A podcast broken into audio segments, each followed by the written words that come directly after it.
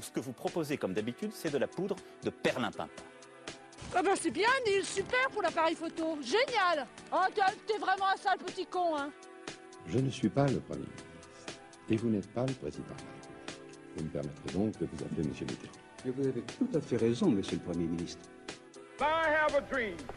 En gros, en gros, dans notre société actuelle, il y a des exploiteurs et il y a des exploités. Je suis du côté des exploités. Bonsoir à tous, bienvenue sur Radio Méga pour cette douzième émission de l'heure du débat et sixième édition de cette euh, saison 2. Mathilde n'est pas là ce soir, elle doit composer avec les concours d'école de journalisme en ce mois d'avril. On lui souhaite bonne chance et on la retrouve le mois prochain. Ce soir, nous allons nous intéresser à la grève illimitée qui touche une partie du centre hospitalier de Valence depuis le 27 mars dernier. Grève déclenchée suite à l'annonce d'un plan de retour à l'équilibre qui prévoit notamment la suppression d'une cinquantaine de postes. Le personnel soignant craint une dégradation de la prise en charge des patients et les, et les infirmières ont chanté leur colère dans un clip qui fait le buzz depuis quelques jours avec plus de 3 millions de vues. Cri du cœur, cri des infirmières, vous l'avez compris, il y a de la colère dans le cathéter. Mais comment faire pour euh, réduire le déficit de 8 millions d'euros de l'hôpital de Valence? Quelle solution pour continuer à soigner les patients dans les meilleures conditions? Finalement, comment faire pour pérenniser un système de santé déficitaire? On a beaucoup de questions et on n'a qu'une heure pour répondre à toutes ces questions. Nous recevons aujourd'hui autour de la table quatre invités jusqu'à 19h. Tout d'abord, Mélanie Chambre, infirmière à l'hôpital de Valence. Bonsoir, bienvenue. Merci, bonsoir. Nous avons également Sylvie Beer, aide-soignante à l'hôpital de Valence. Bonsoir. Bonsoir. Nous avons Charlène Thomasy, secrétaire adjointe du syndicat Sud. Bonsoir. Bonsoir. Et nous avons Monsieur Patrick Méchin, directeur adjoint du centre hospitalier de Valence. Bonsoir. Bonsoir. Et autour de la table, évidemment, pour nous accompagner, Théo Froger en chair et en os. Bonsoir Théo. Bonsoir à tous. Et puis, euh, n'oubliez pas, vous avez la parole, vous, dans cette émission. Vous pouvez nous contacter 09 72 40 20 85. Vous pouvez également réagir sur notre page Facebook, l'heure du débat Radio Méga. Twitter également, Radio Méga 26. Le standard est ouvert dans le dernier quart d'heure de cette émission. Mais avant de donner la parole à nos invités et à Théo, je vous propose un court récapitulatif des informations qui se sont écoulées durant le mois en Drôme-Ardèche. Quatre infos. Et on démarre tout d'abord avec la réforme Blanquer qui n'en finit pas d'inquiéter. Jeudi 4 avril, de nombreux instituteurs ont fait grève. Un rassemblement a été organisé à Valence et un autre à Privas. Les enseignants craignent notamment la création d'établissements publics des savoirs fondamentaux. Ces établissements rassemblerait en une seule entité un collège et une ou plusieurs écoles du même secteur. Certains redoutent alors la disparition des directeurs d'école. Le retour des trains de voyageurs en Ardèche, ce sera pour 2024. La région s'est engagée à rouvrir les gares du Pouzin, du Teil et de Cruas. Ce financement de 15 millions d'euros permettra de connecter ces gares avec celles de Valence. Au Pouzin, les trains de voyageurs avaient cessé en 1973. Les bébés ne sont pas des sardines, c'est là aussi le cri de colère des professionnels de la petite enfance. Ils se sont réunis le 28 mars dernier, c'était devant l'hôtel de ville de Valence. Ces professionnels de la petite enfance craignent de voir leur métier perdre en humanité avec l'instauration d'une nouvelle réforme. Son objectif, c'est d'augmenter les places en crèche et de réduire les coûts. Et puis pour terminer du rugby, c'est la fin d'une époque. En cas de montée en Pro D2, le club du VRDR comprenait Valence Romand Drôme Rugby. Né en 2016 de la fusion entre le ROC, la Voulte Valence et l'USRP ne jouera plus à Romans-sur-Isère, à Marcel Guillermoz. Le stade qui a vu grandir et évoluer les Saint-André, les Darley ou encore Gaëtan Germain n'est pas aux normes pour la deuxième division du rugby français selon la Fédération française de rugby. Tous les matchs se joueraient alors au stade Pompidou à Valence. Voilà pour les titres de l'information. Euh, Théo, qu'est-ce qui t'inspire dans toutes ces infos? Eh bien, écoute, dans toutes ces informations que tu viens de nous déclamer avec euh, la plus grande euh, il y a effectivement chose, plusieurs choses qui retiennent mon attention et qui font écho finalement au sujet du jour. Bah, c'est bien la réforme Blanquer et ces réformes qui s'imposent finalement au service public avec une même logique de baisse des coûts et finalement de marchandisation de ce qu'était le service public.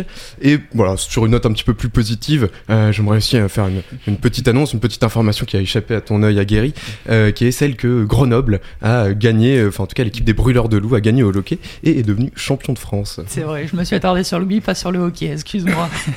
Euh, je vous propose, avant d'écouter justement le clip qui a fait le buzz, euh, j'en parlais, euh, je vous propose un tout petit tour de table assez rapide pour que vous m'expliquiez un peu votre parcours et depuis combien de temps vous êtes à Valence. Et je démarre avec vous, Mélanie Champ, vous êtes infirmière depuis combien de temps à Valence? Sur Valence, je suis, je suis infirmière depuis 7 ans, dans le service des urgences uniquement, euh, voilà, qui nous fait tourner sur différents secteurs, mais aux urgences. Après, je suis diplômée, ça va faire 16 ans cette année, et ça fait 20 ans que je travaille dans les hôpitaux. Vous avez fait quels hôpitaux avant C'était où? J'ai démarré, j'ai fait mon école à Lyon, j'ai démarré sur les hospices civils de Lyon. Euh, je suis partie ensuite dans le DIWA où c'était chouette de travailler en service de médecine qui était un, un vrai service de proximité. J'ai passé 4 ans là-bas. Ensuite, je suis partie dans le Trièvre. Euh, j'ai travaillé dans un service de long séjour. Euh, on pourra en faire euh, deux ou trois émissions aussi du long séjour. Et après, je suis venue euh, à Valence. On vous réinvitera pour en parler peut-être. Sans problème. Merci beaucoup. Je continue le tour de table, le tour de table pardon, avec vous, Charlène Thomasy, donc secrétaire, secrétaire adjointe pardon, du syndicat Sud. Quel est votre parcours en quelques mots? Euh, bah oui, je suis infirmière en fait depuis 2006. J'ai commencé euh, sur le centre hospitalier de Romans. À l'époque, c'était de la réanimation. Maintenant, c'est un service de surveillance continue. Et euh, en 2008, je suis arrivée aux urgences de Valence. Donc, comme Mélanie, je travaille sur les urgences et c'est un, service de pardon, un service polyvalent où en fait on travaille sur l'urgence accueil, le SMUR et l'UHCD. C'est une unité d'hospitalisation de courte durée. Vous êtes secrétaire adjointe également du syndicat Sud. Tout à fait. Pourquoi cet engagement? Euh, ben, c'est un engagement qui a été décidé avec. euh, on est parti euh, avec un, un collègue de travail en fait en 2017. Euh, les conditions de travail commençaient déjà à se détériorer et on en parlait régulièrement et un jour il m'a proposé de monter ce syndicat.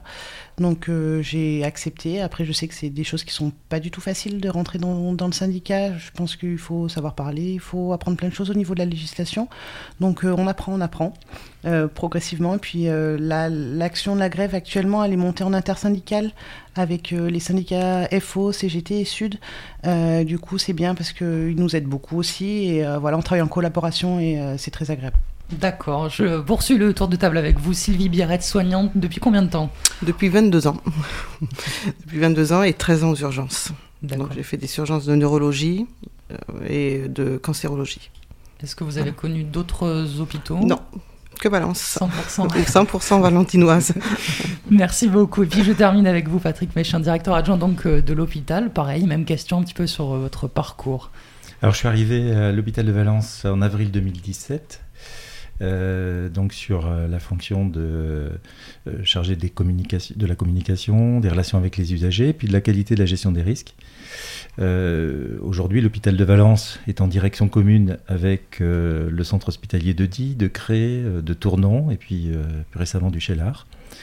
Donc, et précédemment, donc j'arrivais de Saint-Gaudens et de Luchon dans les Pyrénées et avant encore de Tuire, et avant encore de Pau.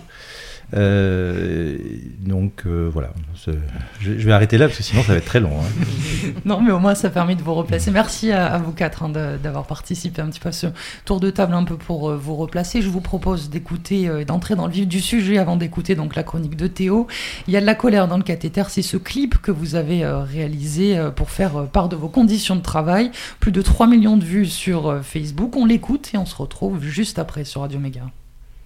Les politiques ont voulu faire du fric sur la santé des gens. Certains sont nos patients. Comment peut-on s'y prendre pour enfin se faire entendre? On va vous raconter ce qui se passe au CHV. Chez nous sur les urgences, au lieu de maltraitance, des heures sur un brancard. Tiens, voilà une escarpe. Nous on fait tout ce qu'on peut. On veut prendre soin d'eux, mais plus le temps de rien et on n'a plus de moyens. Ici se joue un drame, et là on sonne l'alarme. Ça nous fait mal au cœur, mais on bosse dans la peur.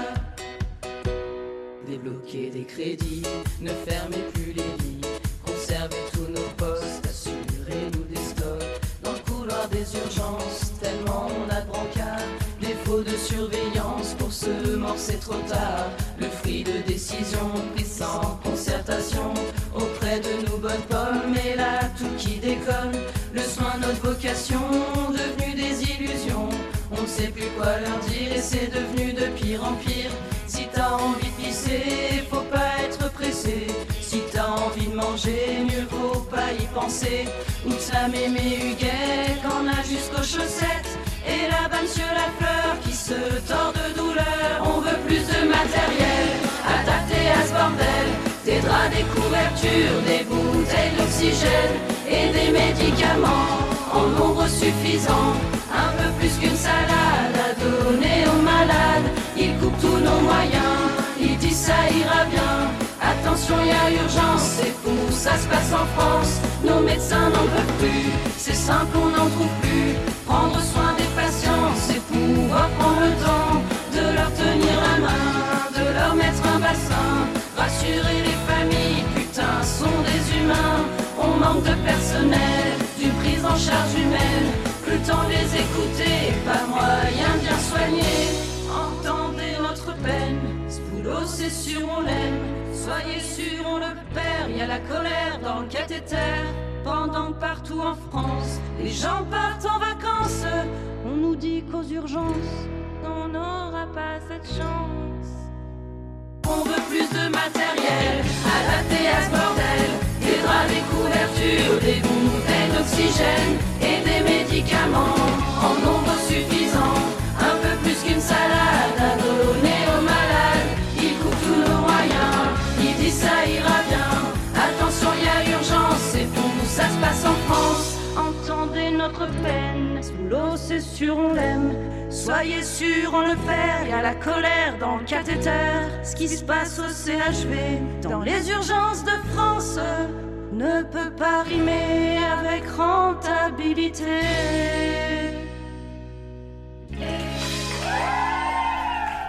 C'était donc, il y a de la colère dans le cathéter, je me suis trompée, il y a même 9 millions de vues, tous médias confondus pour euh, ce petit euh, clip. Depuis le 27 mars dernier, le personnel donc des urgences de Valence est en grève illimitée. Le plan de retour à l'équilibre qui prévoit des suppressions de postes inquiète les infirmières et les infirmiers. Des gilets jaunes ont d'ailleurs même rejoint la contestation sur le petit rond-point juste devant l'hôpital, c'était le 26 mars. Gilets jaunes, drapeau rouge de la CGT ou encore violet pour le syndicat Sud. Cette contestation, Théo, pour ta chronique Printanière, Ponçon Global, Agissons Local. Amis dauphinoises, amis dauphinois, d'ici ou d'ailleurs, bonsoir. Ça y est, le printemps s'est installé et malgré quelques chutes de neige inopinées, il s'est bel et bien présenté, installé. Ces délicates odeurs qui viennent vous étreindre, ces premiers bourgeons qui apparaissent timidement et les premiers vrombissements des insectes encore endormis par des mois de torpeur. Ce sont les premiers signes de ce réveil tant attendu. Le printemps, c'est aussi la saison de la naissance, de la renaissance, des passions et de l'amour aussi. S'il est bien un temps, un cycle propice à l'empathie, c'est bien en ce moment. Croiser le regard d'autres êtres, discuter, se connecter à l'autre et parfois se saisir d'un peu de sa souffrance éventuelle pour l'en décharger par un simple regard, un sourire, un geste. Si cette saison est belle, c'est qu'elle est pleine de promesses. La naissance intègre en elle-même tout ce qui est déjà là et tout ce qui pourrait être c'est l'œuf et la poule dans le même corps, dans un même état de changement. Paradoxalement, puisque l'on parle d'empathie, de potentiel, de passion, comment ne pas parler du cri d'alarme des infirmières, des infirmiers, des urgentistes, des aides de vie, des soignants, et de tous ceux qui font du souci de l'autre et du soin leur vocation, leur métier? Depuis plusieurs années, et comme à l'hôpital de Valence le 27 mars dernier, les travailleuses et travailleurs de la santé expriment par la grève et la médiatisation la situation de malaise terrible dans laquelle ils se trouvent en jaune, en rouge ou en blanc, ou même en violet. Euh, les travailleurs et les travailleuses de l'hôpital se battent pour leurs conditions de travail et donc pour la qualité de soins, d'attention et de vie des personnes qui viennent chercher un remède à leur souffrance. Mais comment en est-on arrivé là? Comment dans le Dauphiné et en France des personnes ayant fait du soin une vocation en sont arrivées à se battre et se mettre en grève? Comment les situations euh, infâmes vécues par les soignantes et les soignants peuvent être, tolérées? Depuis plus de 30 ans, la logique de marché, la logique de l'industrie s'est instillée insidieusement dans les rouages de l'hôpital. Peu à peu, la baisse progressive des dotations, par pitié, ne parlons pas de coûts lorsqu'il s'agit de soigner, les postes non remplacés et même les plans dits de sauvegarde, comme celui annoncé à Valence et ses 50 suppressions de postes, sont passés par là. Euh, la réforme de 1999 et de 2004 sur l'assurance maladie, par exemple, qui dote les hôpitaux en fonction de leur tarification des actes médicaux. Tendanciellement, Les soignants sont donc moins nombreux, travaillant dans des conditions détériorées, et c'est même parfois des services entiers qui disparaissent, comme celui malheureux de la maternité de Die ou celle menacée du Blanc. Tout cela encore, euh, une fois, a un impact très largement les conditions d'accueil des patients qui cherchent du soin et de l'attention. C'est un combat majeur qui se joue ici. Un combat entre celles et ceux qui se battent pour la qualité de leur travail et de ceux qui ne cherchent qu'à instaurer une logique industrielle à l'acte médical. Dans la logique managériale, ils ne voient que des chiffres, des données, des coûts et des recettes. Alors que d'autres y voient clairement des personnes en souffrance qu'il faut soigner et aider. Ce combat est donc un combat politique. C'est une question collective qu'il faut discuter. Comment voulons-nous être soignés? Comment voulons-nous que nos anciens terminent leur vie? Comment voulons-nous que celles et ceux qui soignent soient traités au quotidien? En faisant passer ces questions pour de simples questions d'arbitrage budgétaire, les décideurs font preuve de la plus grande des fourberies. En réduisant les dotations, en imposant leur logique capitaliste, en tranchant dans les effectifs, ils ne font que jouer le jeu des cliniques privées en, en affaiblissant l'hôpital public. Nous pouvons et devons choisir, comme les grévistes de Valence, de dire non de dire que l'hôpital public permet à tous, aux pauvres et aux riches qui en ont besoin, d'avoir un soin de qualité. De dire que la logique marchande n'est pas la bienvenue, que l'hôpital n'est pas une usine de voitures où toutes les tâches peuvent être découpées et quantifiées. Alors à celles et ceux qui se mobilisent par un hôpital plus juste et attentif, bravo et courage. Si le printemps est de tous les possibles, alors faisons de celui-ci celui des peuples qui veulent un monde plus juste et empathique. Faisons une union de toutes ces belles luttes. Faisons celui de l'humanité. À bientôt, j'espère. Merci Théo pour euh, cette chronique qui euh, dresse le portrait, qui euh, donne ton point de vue sur ce sujet. Tu parlais des conditions de travail des infirmiers et des infirmières, des aides-soignantes. Ça tombe bien, on a une infirmière et une aide-soignante avec nous. Et je voudrais d'abord, dans un premier temps, que vous nous expliquiez quelles sont aujourd'hui vos conditions de travail à l'hôpital de Valence. Mélanie Chambre, vous êtes infirmière, je vous laisse démarrer. Nos conditions de travail. Euh, enfin, la situation d'aujourd'hui, c'est euh, le résultat de plusieurs années qui se délitent. Euh, vous l'avez dit, c'est aussi le résultat de budgets, etc., qui sont alloués aux hôpitaux. donc là, aujourd'hui, nous, très concrètement, sur les urgences, on a sept salles d'examen dans lesquelles, en théorie, on doit pouvoir euh, déshabiller la personne, la conditionner, enfin mettre des perfusions, des antalgiques. Euh, cette salle d'examen dans laquelle euh, le, un médecin peut venir voir, discuter, la confidentialité devrait être respectée. On a ensuite une salle d'attente couchée où on met six brancards, sept brancards. Et puis on a une salle de bain qu'on utilise aussi pour euh, pouvoir mettre un brancard pour isoler une personne qui est soit plus fragile, soit plus douloureuse, soit euh, contagieuse. Et après, nous n'avons que des couloirs. Euh, quand vous vous présentez aux urgences, que vous soyez piéton venu par vous-même ou que vous veniez avec les ambulances, vous rencontrez une infirmière d'accueil qui doit gérer donc des appels des différentes régulations qui doit gérer les arrivées, euh, enfin qui seront souvent nombreuses, les bilans pompiers, ambulanciers. Euh, elle a 3-4 minutes pour euh, voir la personne, demander le motif d'entrée, évaluer si cette personne, enfin le parcours que la personne va prendre par la suite. Et puis après, c'est des gens qui sont en salle d'attente, soit installés sur un brancard et donc qui, sont en attente dans nos couloirs. Donc entre cette, la pièce de l'infirmière d'accueil et puis le la première salle d'examen, vous mettez cette brancard. Et puis, euh, et puis en fait, ça déborde rapidement. Donc on a maintenant un couloir qui a été euh, nommé il y a un an et demi, deux ans, là, parce que les gens sont placés informatiquement. Ça s'appelle le couloireux. Ce couloireux, en fait, c'est un endroit de passage entre le SAS pompier qui va jusqu'au bloc opératoire. Il dessert les urgences pédiatriques, il dessert les urgences adultes, il dessert euh, les ascenseurs pour la maternité, les ascenseurs pour la réanimation, les urgences gynéco. Donc il y a beaucoup de passages. Et là, en fait, on aligne, euh, on aligne des brancards. Sur des, sur des périodes de, rush maintenant, là, enfin, comme, on a vécu cet hiver, comme on en a assez, de façon assez chronique euh, dans, dans l'année, on atteint au moins les ascenseurs de la réanimation. On a compté que ça fait entre 14 et 16 brancards qu'on atteint. Un couloir qui au début n'est pas du tout À la base, c'était non non, à la base c'est un couloir de passage et de un couloir qui dessert d'autres d'autres secteurs. Donc là maintenant, euh, il y a toujours des gens qui passent, euh, il y a toujours euh, voilà, mais voilà, tout le monde est mêlé et les, les, gens, elles sont sur des brancards alignés. Et puis ce sont des couloirs qui sont, enfin l'architecture fait qu'en plus c'est un petit peu incurvé, donc quand vous vous trouvez dans un point du couloir, vous n'avez pas la vision, la visibilité sur euh, ce qui se passe derrière, euh, derrière ce petit virage là. Donc en fait, on n'a pas de visuel sur, euh, sur les gens, on n'a pas de moyens de surveillance, eux n'ont pas de moyens d'appeler, donc c'est assez.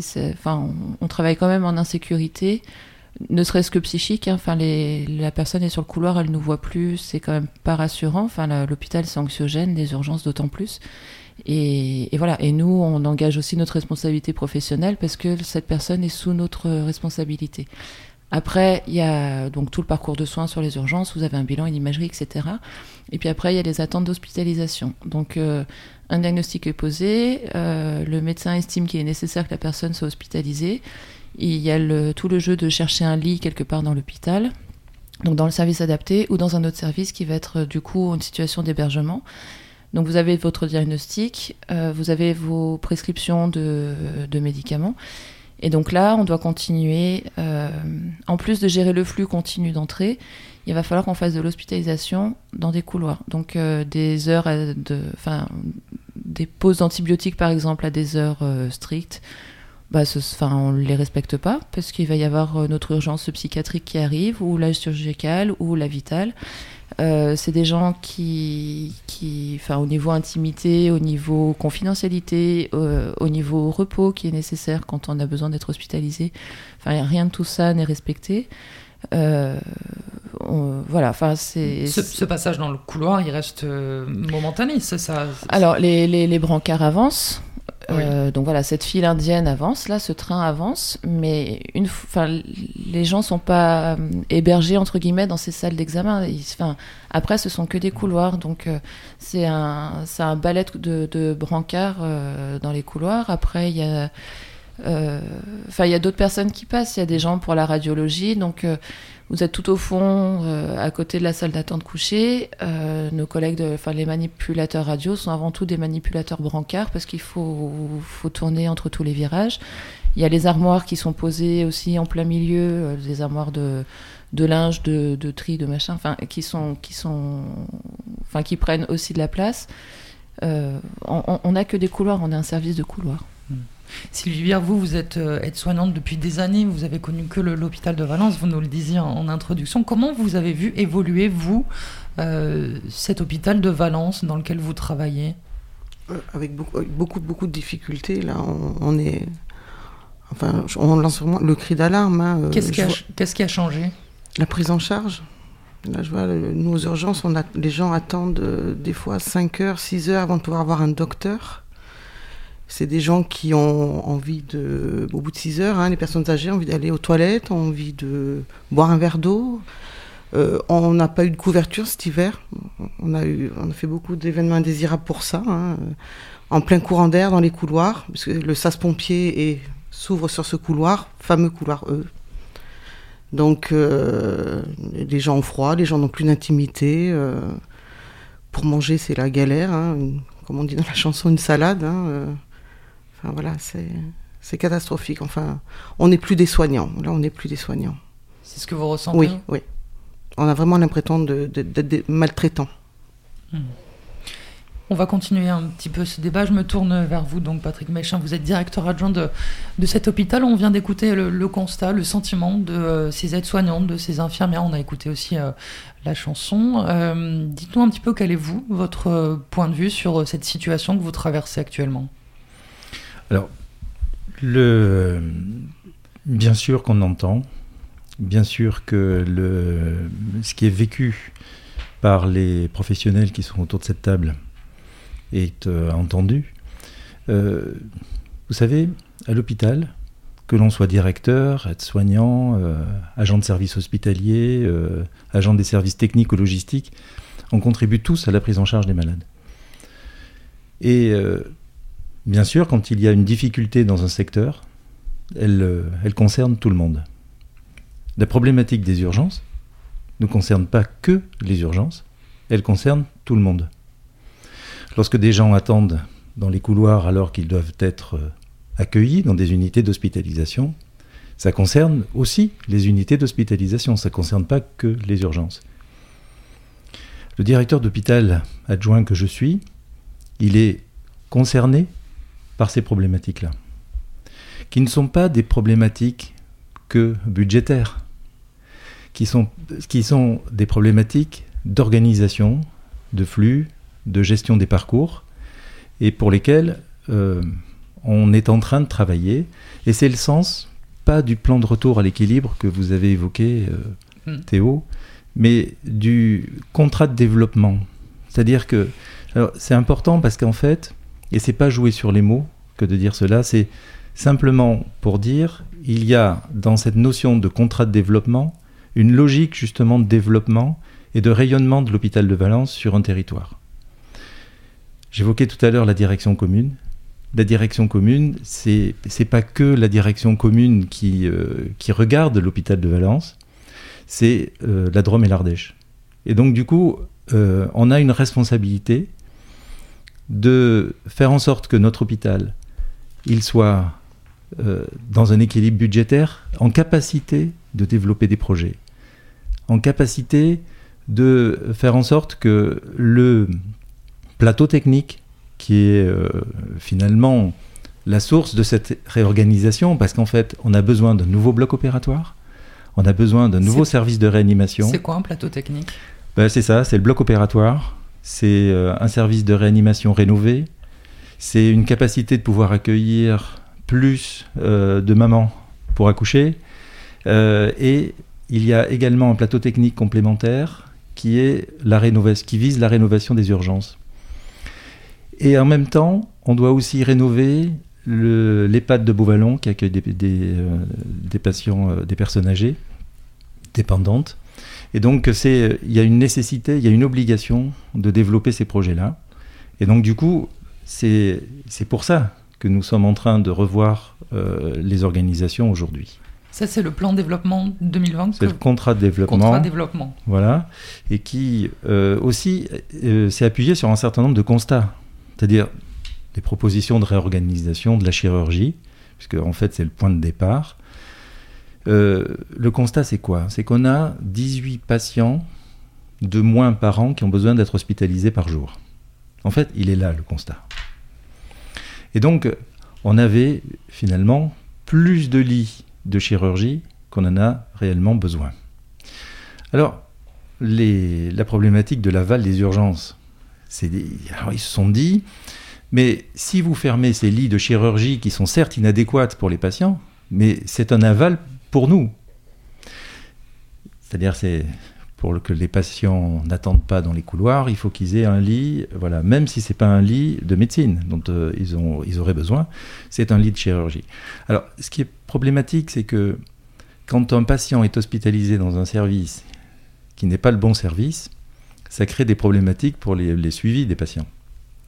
Et donc, du coup, pour les, professionnels aussi qui sont dans le service, quand euh, une infirmière d'un service de chirurgie, elle, euh, elle a une habileté pour les soins des patients en chirurgie, moins pour les patients de médecine. Et donc, du coup, euh, cette, euh, habileté-là, eh bien, elle, portait euh, préjudice aux malades. Et donc, du coup, on est, euh, amené à repenser euh, notre offre de soins, tout simplement. Pourquoi En- on ne pas, pas en donner plus aux urgences, vu qu'apparemment il y a des. Bah, parce que les urgences n'ont pas besoin de lits. Ils ont besoin de plus d'espace, de plus de box éventuellement. Mais euh, ils ont surtout besoin d'avoir de solutions d'aval. Alors, c'est pas la problématique des urgences de Valence, hein, c'est la problématique des urgences de tous les hôpitaux de France. Et ce qui se passe, c'est que on a finalement, aujourd'hui, euh, on est en train de conduire des réflexions sur finalement qu'est-ce qui nous permettrait d'avoir cette fluidité dans les parcours-là euh, possible. Alors, il y a des hôpitaux qui ont, qui ont mis en place ce qu'ils appellent les bed managers, euh, d'autres des solutions de des salons de sortie ou des salons d'entrée, enfin ça fonctionne euh, en fonction de, du, moment du parcours. En tout cas, ce- un, malade, quand il arrive à l'hôpital, il y a plusieurs séquences. Il y a la séquence de l'amont, c'est-à-dire il arrive comment, qui c'est qui l'oriente, enfin, etc. Donc compre- comprenons aussi euh, dans la réflexion l'amont de l'hôpital. Euh, il y a le temps du service d'urgence, parce qu'il y a 130 passages jour aux urgences en moyenne. Euh, 21% sont suivis d'hospitalisation. Et euh, donc en dehors des, 20 des 21% qui sont suivis d'hospites, donc il y a des gens qui viennent pour de la bobologie, pour euh, voilà parce que c'est allumé, donc on vient là euh, parce qu'il n'y a pas de solution ailleurs. Et donc du coup, sur les 21% qui ont besoin d'une hospitalisation, il faut qu'on voilà, il faut qu'on puisse répondre à ce besoin d'hospitalisation quotidien. Le problème, c'est qu'on a un écart entre J aujourd'hui où on a euh, une 20 ou 25 patients qui ont besoin d'être hospitalisés. Et euh, ces patients qui ont besoin d'être hospitalisés, ils vont trouver la place que demain. L'enjeu, c'est de faire en sorte que les patients qui ont besoin d'être hospitalisés aujourd'hui, ils trouvent la place d'hospitalisation aujourd'hui et pas demain. Et c'est là tout le travail qu'on doit conduire avec les services euh, adéquats, donc les services de médecine, les services chirurgie également, pour faire en sorte qu'il y ait moins d'écart possible entre le besoin d'hospitalisation un jour donné et celui euh, où il sera réellement hospitalisé le malade. Mais là, j'ai l'impression que c'est un peu la, vision à long terme, mais j'ai l'impression qu'il y a une urgence aux urgences avec ces infirmières et euh, qu'aujourd'hui, le plan de retour à, l'équilibre, peut-être que vous allez nous détailler, en tout cas, ce qu'il en est ressorti, c'est 50 suppressions ou en tout cas gel de postes, si je reprends euh, les mots de monsieur le directeur de l'hôpital. aujourd'hui, il y a 50 gels de postes et ces infirmières, elles, elles en ont besoin aujourd'hui? Alors, D'abord, il n'y a aucun poste supprimé aux urgences. Donc c'est très important, parce qu'en fait, la, problématique des urgences, ne, elle pas Enfin, je veux dire, les urgences ne sont pas concernées, les services des urgences ne sont pas concernés par les gels de poste. C'est important de le dire parce que c'est, euh, ça doit être rassurant pour, pour tout le monde. Euh, ensuite, euh, c'est cette réorganisation, on va dire, des services de chirurgie qui fait que, transitoirement, le besoin en personnel est moins important. Pourquoi? Parce qu'en fait, au lieu d'avoir des services de chirurgie dispersés sur quatre étages, on a des services de chirurgie regroupés sur trois étages, avec une harmonisation du nombre de lits sur ces trois étages, et que pour les faire fonctionner, il y a besoin de moins de monde.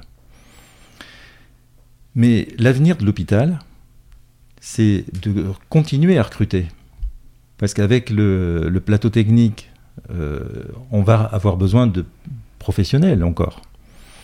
Donc, euh, euh, et puis là, tout le travail qui s'engage avec le bloc opératoire, au, sein du bloc opératoire, c'est aussi des moyens supplémentaires. Donc, l'hôpital de Valence est un hôpital qui recrute régulièrement. Et si là, transitoirement, on a besoin de moins de monde, c'est transitoirement, et c'est pour permettre euh, de réussir l'avenir.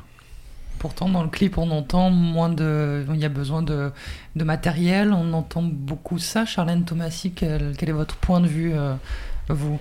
Euh, moi, je voudrais juste reprendre ce que disait Monsieur Méchin concernant le, le, plan de retour à l'équilibre, que je continuerai moi d'appeler le plan retour à l'équilibre, parce que depuis novembre de l'année dernière, où on nous en parle, euh, il avait été nommé comme ça. Il est nommé comme ça dans les, tous les hôpitaux qui sont déficitaires actuellement, où la RS alloue euh, des budgets moins importants et qui sont déficitaires.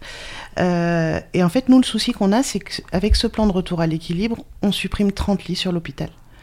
Et comme disait Monsieur Méchin, ce qui pose problème aujourd'hui, c'est que aux urgences de Valence, notamment pour, citer les urgences, mais c'est aussi toutes les urgences de France, hein, euh, le fait de ne plus avoir ces 30 lits d'hospitalisation qui n'étaient peut-être pas, c'était des lits d'hébergement effectivement, parce qu'ils n'étaient peut-être pas adaptés aux patients, qui nécessitaient pas forcément une place de chirurgie, mais plutôt une place de médecine, sur des patients qui sont souvent des des gens qui sont des personnes âgées, qui ont des pathologies euh, multiples, euh, d'insuffisance cardiaque, euh, auxquelles s'ajoute, je sais pas moi, un diabète, une insuffisance rénale, toutes ces pathologies-là qui font que ces patients-là doivent rester hospitalisés chez nous. Et vu qu'on n'a plus ces 30 lits d'hospitalisation, ces patients-là vont rester encore plus aux urgences alors que là, actuellement, nous sommes déjà à saturation au niveau des locaux et au niveau du personnel. Donc quand effectivement dans la chanson, le personnel des urgences demande plus de personnel et plus de matériel, c'est plus de matériel essentiellement pour les locaux qui, ne sont plus du tout adaptés, et plus de personnel parce que vu que nous n'allons plus avoir ces 30 lits d'aval, comme disait Monsieur Méchin, pour pouvoir hospitaliser les gens et pour que ce soit des lits d'hospitalisation et d'hébergement, eh ben, il va falloir plus de personnel pour s'occuper de ces patients-là. Ces patients-là qui vont devoir rester plus longtemps dans le service des urgences. Et comme expliquait ma collègue Mélanie tout à l'heure, ça voudra dire qu'en fait, ce seront des gens à qui il faudra faire des soins de nursing, qu'il faudra donner des, à manger, à qui il faudra faire des surveillances. Donc en fait, c'est un travail de service habituellement qui, doit être fait. Sauf que là, ça sera fait aux urgences. Et comment on va pouvoir mettre en place. Voilà. Moi, ce qui me dérange aujourd'hui, c'est que euh, on, on parle euh, donc de restructuration pour pouvoir augmenter le plateau technique. Certes, c'est très bien à long terme. Enfin, mais là, qu'est-ce qui se passe maintenant dans l'urgence? Comment on va faire le plan de retour à l'équilibre est censé débuter le 1er mai. Comment on va faire quand les services de chirurgie vont fermer et qu'on va se retrouver avec ces patients qui auront besoin d'être hospitalisés et qui vont être aux urgences, qui sont déjà saturés Justement, ce plan de retour à l'équilibre, 50 gels de poste, est-ce qu'on peut détailler ce qu'il y a dedans? Il y a 8 millions de déficits à l'hôpital de Valence. Bah, déjà, pourquoi est-ce qu'un hôpital est déficitaire? Comment ça se passe? Ça. Bah, bon, pour être simpliste. Oui. Désolé, on n'a pas trop. trop on dépense plus que ce que l'on gagne comme argent, parce que l'argent euh, de l'hôpital, c'est ce qu'on appelle la tarification à l'activité, c'est-à-dire un séjour va rapporter euh, voilà, un, un poids, un, un, prix. Voilà. Euh, une appendicite, ça coûte tant, enfin ça rapporte tant, une, euh, voilà, pour être, pour être vraiment très schématique. Donc, euh, et pourquoi ça? Parce que en fait, les, euh, modalités de, prise en charge ont changé.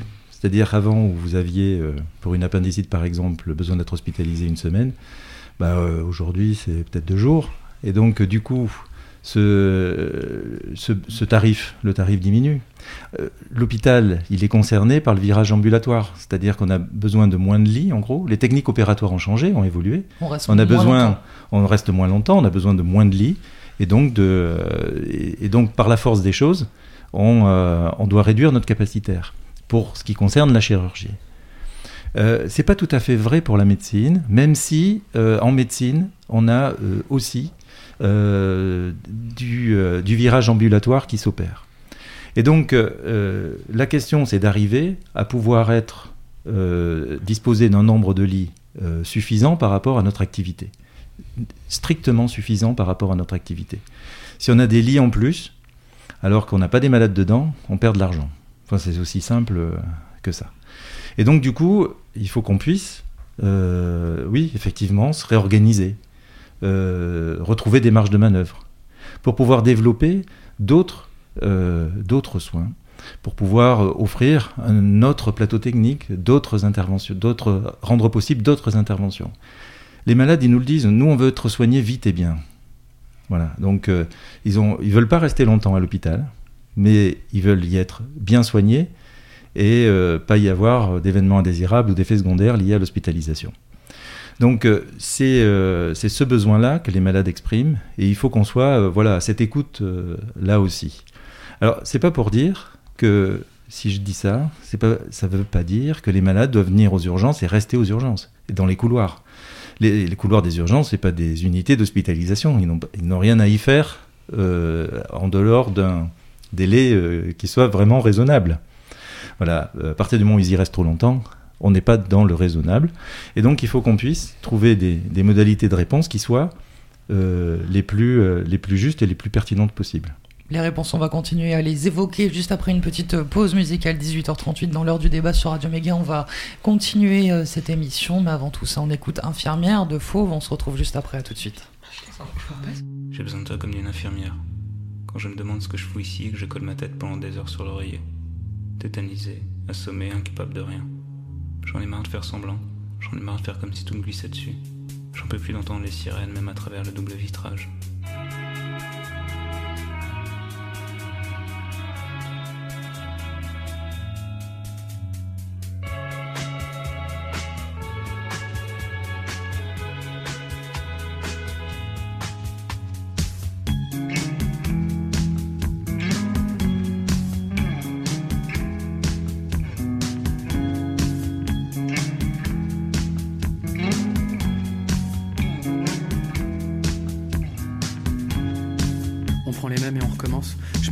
À sortir parce que je supportais plus d'être chez moi. Je suis allé rejoindre des gens dans un de ces pubs irlandais merdiques qu'on trouve sur les grands boulevards. À une table sur ma gauche, il y avait un groupe de filles, dont une qui m'a tout de suite plu. Elle était un peu mat de peau, mais avec des cheveux châtain clair, ou blond foncé, je sais jamais. Mais surtout, elle avait l'air douce, bienveillante et sereine, comme si elle avait pas renoncé à rien, comme si elle avait jamais douté de la beauté du monde, ni de celle des hommes. Je me suis fait quelques films, osés mais jolis, restait tout de même à établir le contact, ce qui est impossible à faire en réalité, on nous le fait croire dans les films, mais c'est une vaste arnaque. Ça m'est retombé dessus d'un coup, je me suis senti seul, triste et fatigué. J'y arrive pas sans toi, j'arrive plus à encaisser. Comment est-ce que ça va se finir? Comment est-ce que je vais faire? J'ai besoin de toi comme d'une infirmière, que tu répares ma tête et mes sentiments qui fonctionnent plus bien, que tu refasses mes stocks de sérotonine, que tu me dises que c'est rien. J'ai compris que tu voulais pas de moi pour l'instant, mais je me force à croire qu'avec du temps, tu changes d'avis et dans mes nuits, je rêve encore que tu m'emmènes danser jusqu'au matin. Sur la musique, on va, on vient, on s'éloigne et on revient. Puis tu t'élances et je te tiens, je te retiens du bout des doigts pour te ramener contre moi. Sur la musique, on va, on vient, corps contre corps, main dans la main. Plus rien n'existe, plus rien de rien quand je te tiens du bout des doigts pour te ramener contre moi. Tirer de mes pensées de la pire façon possible. Une grande plaque sur l'épaule, le truc que je déteste, envoyé par un genre de rugbyman pas très discret, un gars que je connaissais un peu. Alors ça va l'artiste, il me dit, les amours, tout ça. D'ailleurs au concert tu dois bien te faire plaisir mon salaud. Le genre de choses qui met tout de suite super à l'aise, qui te rapproche encore un peu plus de l'eunuque dans son harem. Je lui réponds que ça c'est soit un mythe complet, soit c'est moi et mes petits camarades qui sommes des manches. Évidemment il se met à me charrier, il me dit que c'est pas possible, que j'ai un problème, que je suis pédé.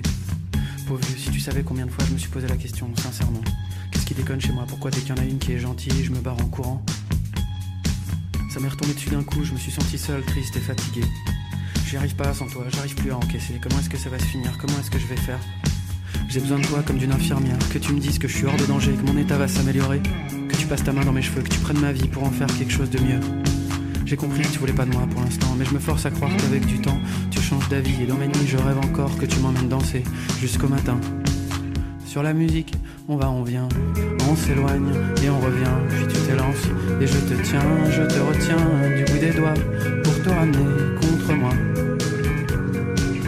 Sur la musique, on va, on vient, corps contre corps, main dans la main, plus rien n'existe, plus rien de rien quand je te tiens du bout des doigts pour te ramener contre moi.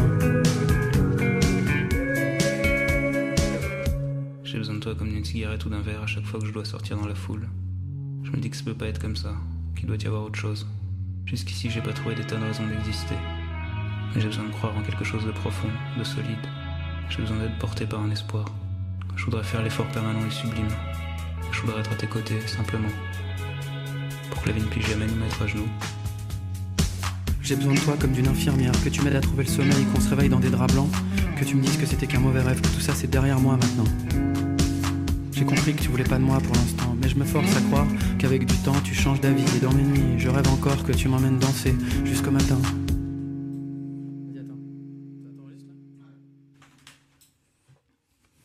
Sur la musique. Vous êtes bien à l'écoute de Radio Méga et de l'heure du débat sur euh, votre euh, radio d'éducation euh, populaire sur le 99.2. On continue notre débat sur cette grève illimitée qui touche les urgences de Valence. Je voulais m'intéresser un petit peu maintenant, Patrick Méchin, à, cette, cet hôpital de, de Valence et savoir qui prend les, les décisions au niveau de, de ce budget, comment ça s'articule un peu avec l'agence régionale de santé? Vous parliez tout à l'heure de la tarification Oui, à l'acte, mais après, comment est-ce que ça se passe pour le, pour le reste? Est-ce que l'État vous donne une enveloppe? Comment? Euh, donc, euh, on, a, on, établit tous les ans un état prévisionnel des recettes et des dépenses, Euh, ce fameux PRD, qu'on discute dans les instances. Et euh, c'est, euh, cette PRD est validée après par l'agence euh, régionale de santé ou pas. Voilà. Et donc, euh, c'est sur cette base-là qu'on s'organise. Voilà, qu'on organise nos activités. Donc, un état prévisionnel des recettes et des dépenses sur lequel on, organise nos activités. Alors bon, il n'y a pas de scoop. hein. D'une année sur l'autre, euh, les services de chirurgie, de médecine, etc., il, il reste euh, des services de médecine, de chirurgie, etc. Donc, euh, le... Mais par contre, euh, il, euh, il est important, effectivement, de pouvoir faire ce, travail euh, annuel, parce que derrière, eh bien, on peut avoir des ajustements, effectivement, à, conduire eh en fonction de l'activité réellement réalisée. Et donc, c'est ce qui se passe ces dernières années, où effectivement, on a moins de rentrée d'argent et donc, du coup, une, baisse des, des recettes et l'équilibre, donc, du coup, qui est, qui est perturbé. Il y a un écart. Cet écart, donc, se situe entre 6 et 8 millions d'euros.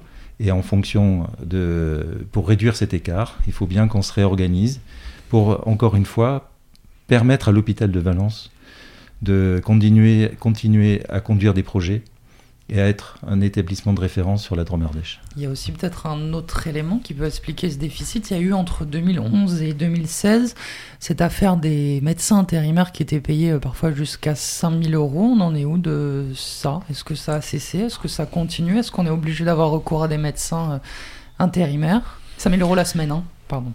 Oui, oui, non, mais le, recours euh, à l'intérim médical ou paramédical, mais le recours à l'intérim, il est parfois nécessaire parce qu'il y a des, euh, des spécialités qui sont euh, difficiles ou pour lesquelles il est difficile de recruter. Alors, c'est le cas, ça a été le cas des médecins anesthésistes, des médecins euh, urgentistes. C'est des spécialités qui sont dites en tension, et sur les spécialités en tension, eh bien, euh, malheureusement, on subit cette tension-là. À l'hôpital de Valence, on a besoin de 16 anesthésistes pour faire fonctionner le service d'anesthésiologie. Euh, il y en avait 5 il y a deux ans. Euh, il y en a 11 aujourd'hui.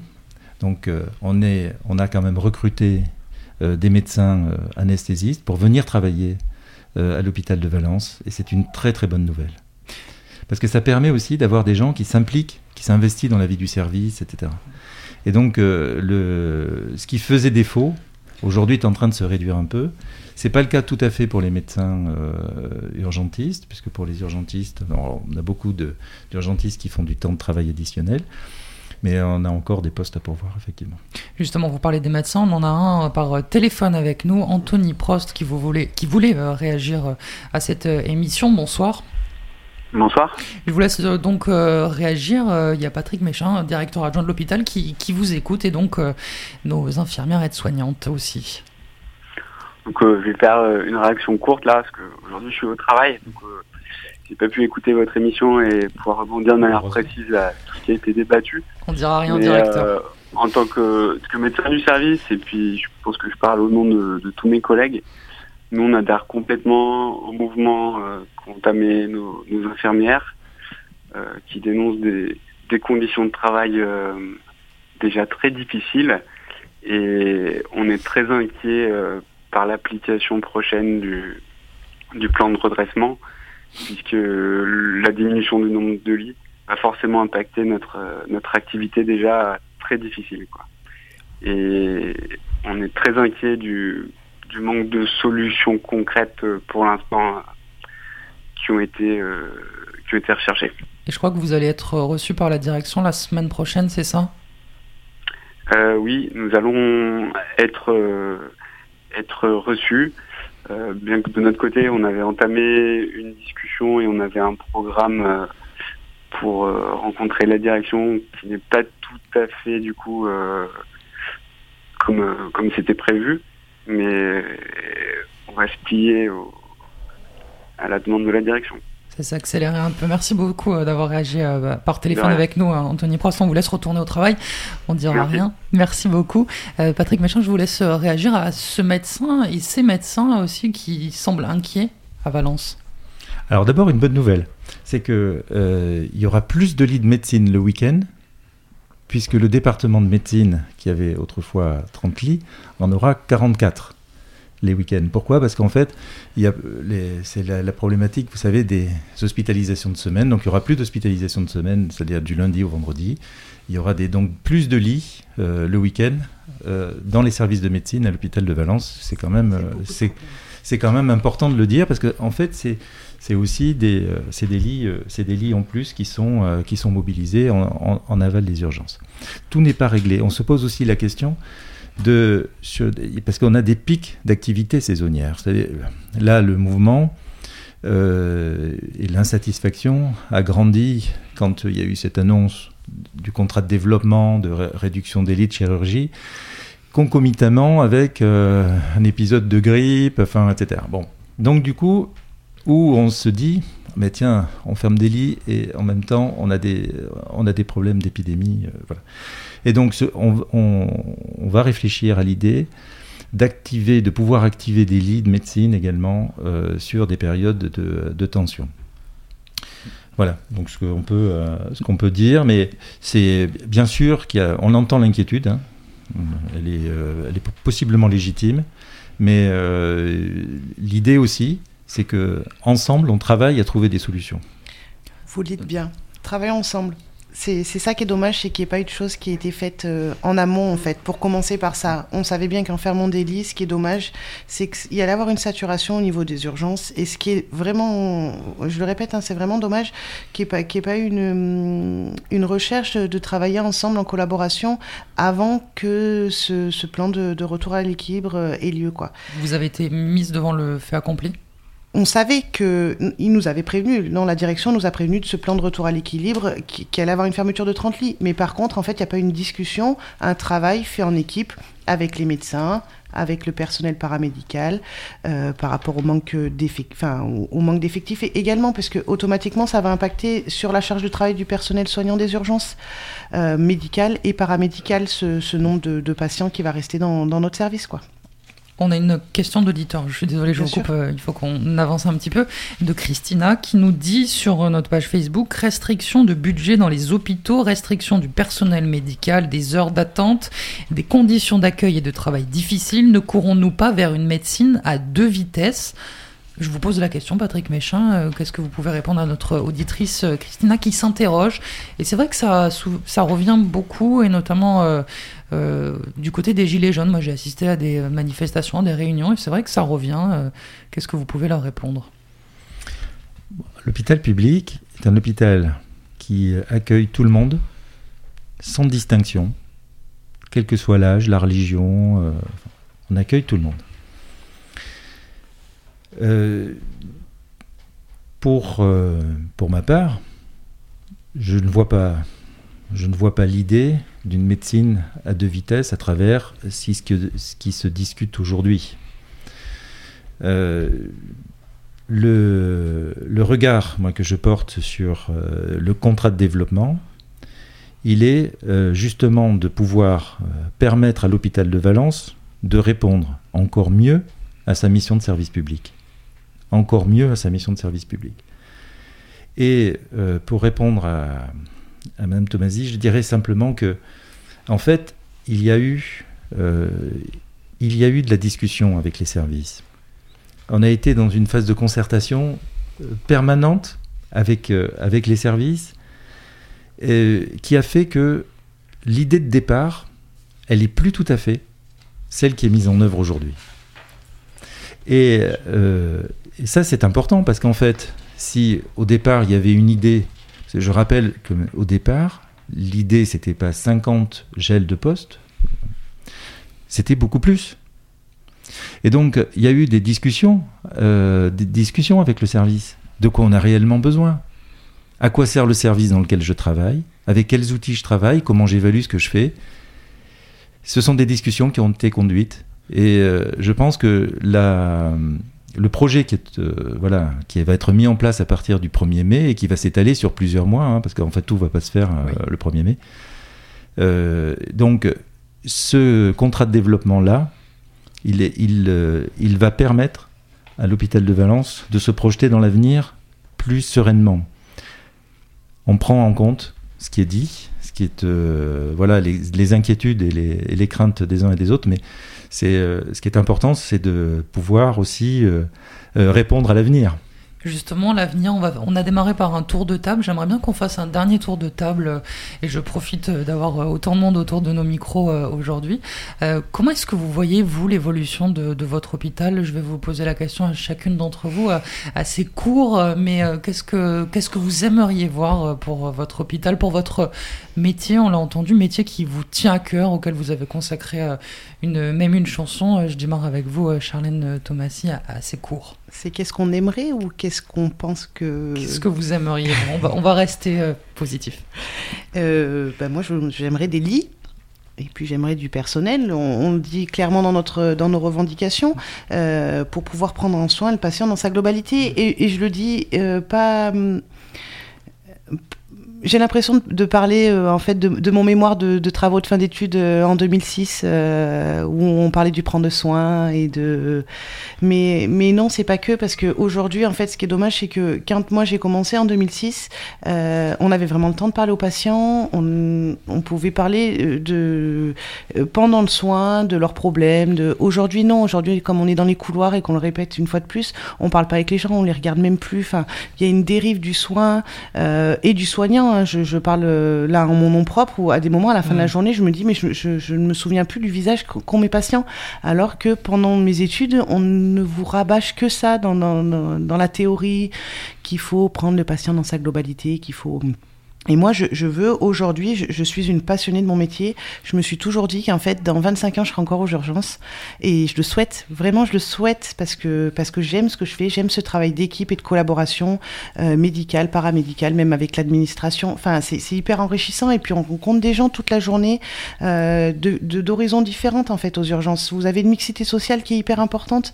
Et, et ça, c'est vraiment quelque chose que tout soignant, en fait, a fait, je pense que tout soignant a fait ce métier-là pour ça aussi. Mélanie Chambre, justement, même euh, question, vous qui êtes euh, infirmière, comment est-ce que vous voyez euh, cet hôpital? Moi, quasiment même réponse. Ce que j'aimerais beaucoup, en fait, parce que là, les réductions de personnel dans les services, pour avoir fait des services d'hospitalisation classique avant de venir sur les urgences, Actuellement, jusque-là, il y avait une infirmière pour 10, pour 12, pour 14 patients. Là, il y a une étude il y a quelques temps, alors ça je sais que c'était en Belgique il y a 10 ans qui avait été faite. Euh, il y, a, il une espèce d'ordinateur qui a compté que pour tel type de soins, il faut, ça prend tant de temps. Pour tel autre type de soins, ça prend tant de temps. Donc sur un service spécialisé, globalement, euh, sur une chirurgie, etc., de prendre soin, le soin technique, prend tant de temps. L'ordinateur, il a oublié de compter que on était avec des humains. Donc en fait, il y a des familles à qui il faut expliquer, euh, réassurer, répondre à des questions diverses, même sur le devenir, à la sortie du patient et comment ça va se passer. L'ordinateur, il n'a pas pensé que euh, faire un pansement à une dame qui a 92 ans, qui est un petit peu démente et pour qui en fait toute approche c'est une agression, ça prend sacrément plus de temps que le jeune de 25 ans qui a la même jambe cassée mais qui lui a bien compris euh, pourquoi on venait. L'ordinateur, il n'a pas compté qu'il y a, il y a des gens, ils veulent parler de leur maladie, ils veulent avoir des réponses autres que ce qu'ils trouvent sur Internet, ils veulent des explications qui soient euh, euh, plus vulgarisées que ce qu'ils trouvent dans un bouquin. Et puis il y en a d'autres, en fait, euh, ils veulent parler de tout, alors tout, mais surtout pas de la maladie. Et en fait, c'est notre boulot là aussi, en fait, enfin, là... Continuer d'être humain. Ah oui, enfin, individualiser, enfin, on bosse avec de l'humain, et franchement, enfin je, enfin petite, je disais pas oh là là, je vais être infirmière. Enfin, je suis un petit peu tombée dedans par hasard. J'adore ça. J'ai commencé à faire des ménages dans les hôpitaux et euh, j'ai été aide-soignante. Et puis en fait, j'ai été infirmière, enfin aide-soignante pendant mes études. J'étais infirmière derrière. J'ai toujours adoré ce que je faisais. Là, je suis très en colère sur la situation euh, nationale générale euh, de, de l'hôpital public. Encore une fois, public. Enfin, moi, c'est les, les pouvoirs publics qui me rendent dingue. Mais enfin voilà, moi je veux continuer à faire ça. Demain on me dit vous le faites plus, je sais pas ce que je fais. J'adore les gens. Enfin, mais en fait euh, j'aime bien aussi pouvoir euh, regarder droit devant moi et pas regarder le bout de mes chaussures parce qu'en fait je sais plus quoi leur répondre.